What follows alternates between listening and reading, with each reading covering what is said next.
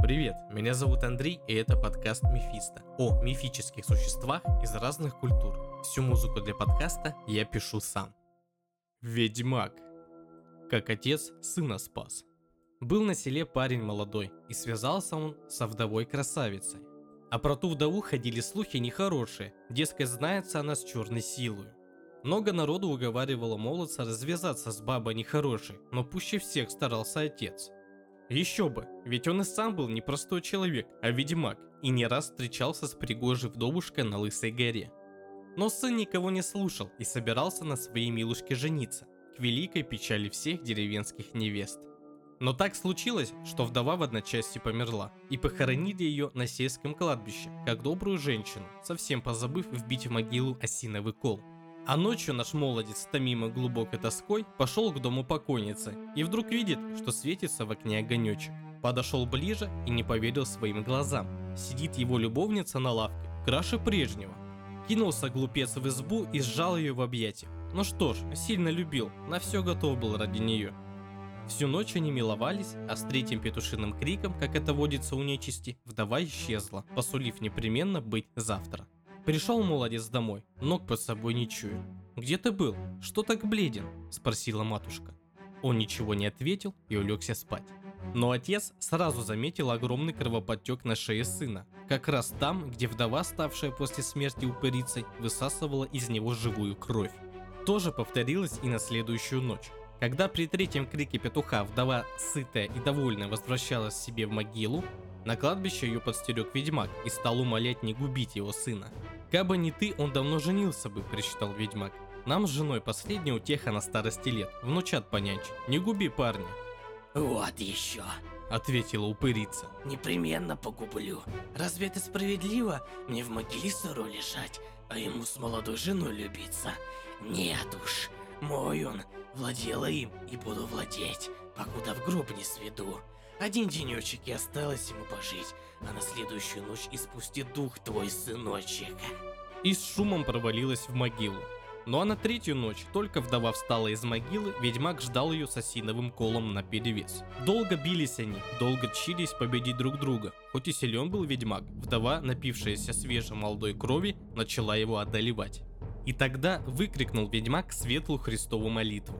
Ночные небеса просветлели, и послышался звучный глаз. «Ты просишь о помощи, ведьмак? Так и быть, помогу ради светлой и праведной души твоего сына. Но знаешь ли ты, что после этого конец тебе придет? Провалишься прямиком в ад, и вечно будут мучить тебя бесы за все твои прегрешения, за то, что вязался с нечистой силой». «На все готов, только бы сына спасти», — выкрикнул ведьмак, и в ту же секунду обрел новые силы, а упырица затряслась, как осиновый листочек. Повалил черную вдову ведьмак и вонзил ей осиновый кол прямо в сердце. А наутро кладбищенский страж, который всю ночь дрожмя дрожал в своей сторожке, позвал сельчан, и они увидели синюю, страшную вдову-упырицу с осиновым колом в груди и мертвого ведьмака отца. Руки его были сложены на груди, а в них горела свечка, зажженная неведомой божественной силой, как последняя милость небес к этому несчастному грешнику. Ведьмак – один из самых таинственных персонажей восточнославянской мифологии. Как и ведьма, он может быть прирожденным и наученным, продавшим душу дьяволу уже в зрелые годы. У прирожденного нет волос, бороды, усов и прочих признаков мужественности. Зато у него есть небольшой хвостик с четырьмя волосками. Если заглянуть ведьмаку в глаза, увидишь, что там все отражается вверх ногами.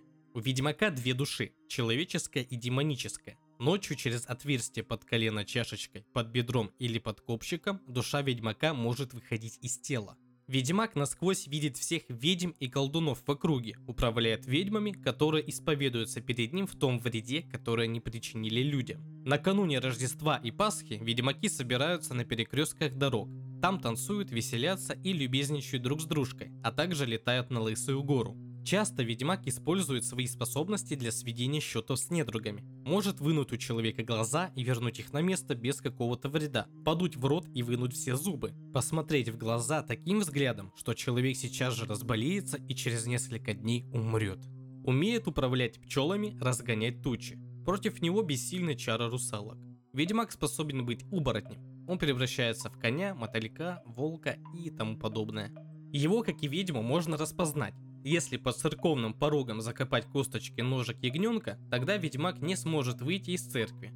Если в кипящую воду бросить конскую подкову и камень, то ведьмак будет мучиться и придет в дом, чтобы вылечить испорченную им корову. Вообще говоря, некоторые ведьмаки умеют делать лишь добро. Заговаривают болезни, лечат людей и животных. Запрещают ведьмам делать зло, защищают людей. Когда умирает ведьмак, наступает засуха или идут долгие дожди. Ведьмак не теряет свои силы и после смерти. Дерется на могилах с мертвецами, не пропуская их в село, и всегда побеждает. Как и всякий человек, запродавший душу дьяволу, ведьмак после смерти вполне может сделаться упырем. Поэтому хоронить его лучше по старинному обряду, заведенному для предохранения от ведьм. Вбивать в сердце осиновый кол, класть в гроб лицом вниз, подрезать сухожилия на ногах, чтобы неповадно было бродить по селу ночами, в рот сунуть осиновую щепу. Друзья, на сегодня все. Подписывайтесь на все доступные подкаст-площадки и на YouTube. А также подписывайся на Boosty, если хочешь поддержать финансово проект и слушать эксклюзивные выпуски моего подкаста. Всем спасибо, до новых встреч!